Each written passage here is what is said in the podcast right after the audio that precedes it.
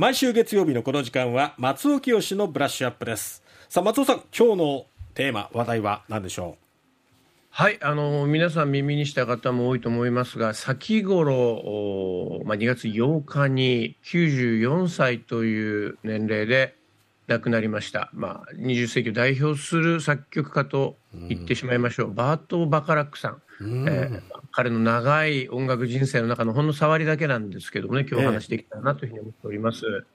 94歳、はい。ね、94歳、まあ、これはまあ、あの現代にあっても長寿。ですね、まあ、大団円と、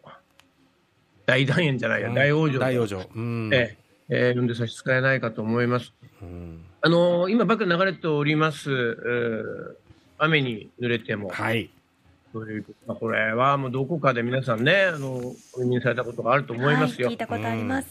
はい。レインドロップ、キープ、スポーリング、マイヘッド。これ、日本この歌もね、こう豚が3匹ねとか、なんかいろんなバージョンが、うんうんうん、あの出てますが、あのー、まあ、明日に向かって打てるという、はい、えもう、アメリカのこれ代表的な映画ですね、ポール・ニューマンとスティーブ・マッキーンのコンビによる映画の主題歌として世に出て、まあ、ですが、その映画から独立して名曲として歌い継がれてきたというような、まあ、そうですね、20世紀を代表するアメリカの映画音楽の一つでもあるということなんですが、うん、このバカラックさん、えー、大生まれ1928年、日本で言いますと昭和3年の生まれですね。えー、であの、アメリカのミズーリ、カンザスシティというところで生まれたんですけども、まあ、あの育ったのは、育ちましたのはニューヨークのクイーンズっていう地域なんで、まあ、ニューヨークっ子というふうに認識されております。うん、で、この名字から察する方いらっしゃるかもしれませんけども、まあ、ドイツ系のジュイユダヤ人の領域といいまして、まあ、同じくドイツからアメリカに進出してきた、亡命してきた、えー、マレーネ・ディートリヒという、まあ、有名な、もう、それは有名な女優がいますね、女優であり歌手。このね、マレーネ・デイトリッヒのずいぶん若い、二十何歳も若い、えー、お抱えピアニストとしてまず注目されるんですね。これは1950年代のことなんですけれども、まあ、あの、バカラック、分厚い自伝を出してますけども、そこにまあ、そのディートリッヒに始まるというか、まあ、いろんな女性と浮き名を流したプレイボーイだったバカラックのことが赤裸々に語られているんですが、うん、えー、まあ、このディートリッヒさんには、やっぱりその講師にあたっていろんな、うん、なんていうのかな、世に押し出してもらったというようなことを語ってますね。で、あのーまあ、バカラックさん、ヒット曲多いですよ。あの、ギオンヌ・ワーウィック、アリサ・フランクにもいろんな人たち、80年代に入ってからでもね、えー、ヒット曲を出してた、活躍の時期も長い人なんですが、えー、この人のどこがすごいかと言いますと、まあ、クラシックの素養が、まあ、学校も3つぐらい行ってますし、あのー、作曲も編曲も何でもできちゃう。プロデュースもできちゃう。うん、えー、ですが、やっぱりその、ジャズとかボサノバとか、その時々の、その、まあ、大衆音楽の一番かっこいいところを巧みに取り込みながら、で、バカラック調とかバカラック節と言われるような、あの、複雑なコード進行ですとか、あの、まあ、そのコーラス、えー、コーラスにしたときに美しく聞こえるような、まあ、和声って言われてるようなものとか、まあ、あとはリズムですね、変拍子、プロミセス、プロミセスっていう曲なんかも顕著ですけど、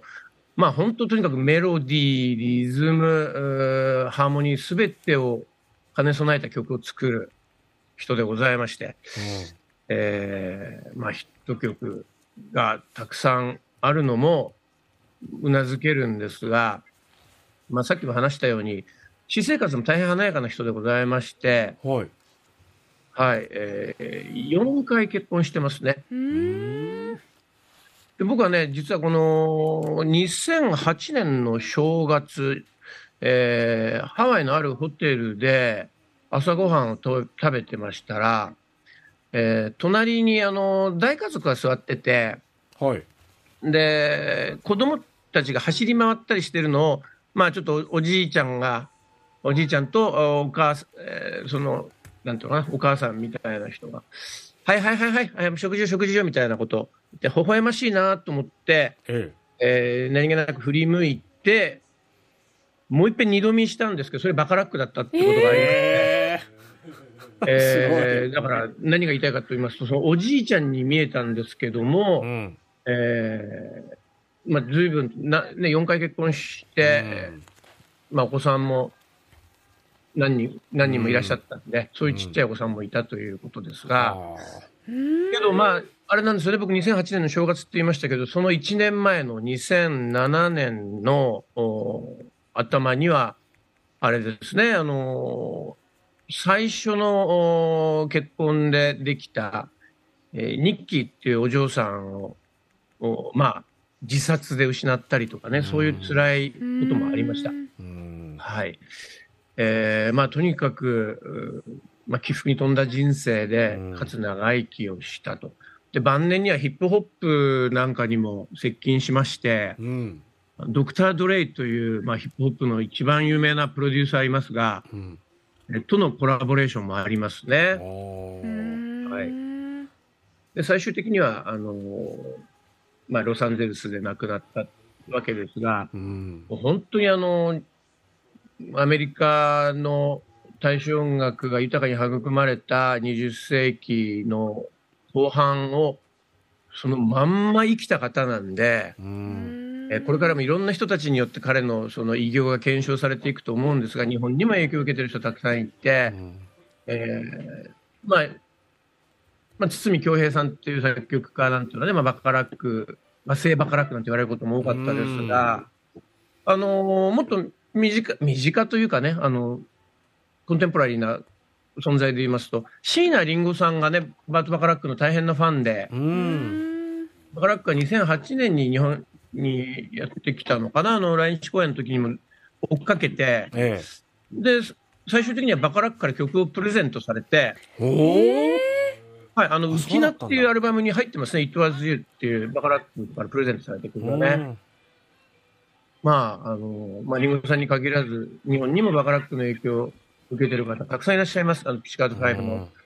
小西さんなんかももちろんそうですしね。うん。えー本当にあの、名曲たくさんありますので、えーこれを機会に、うん。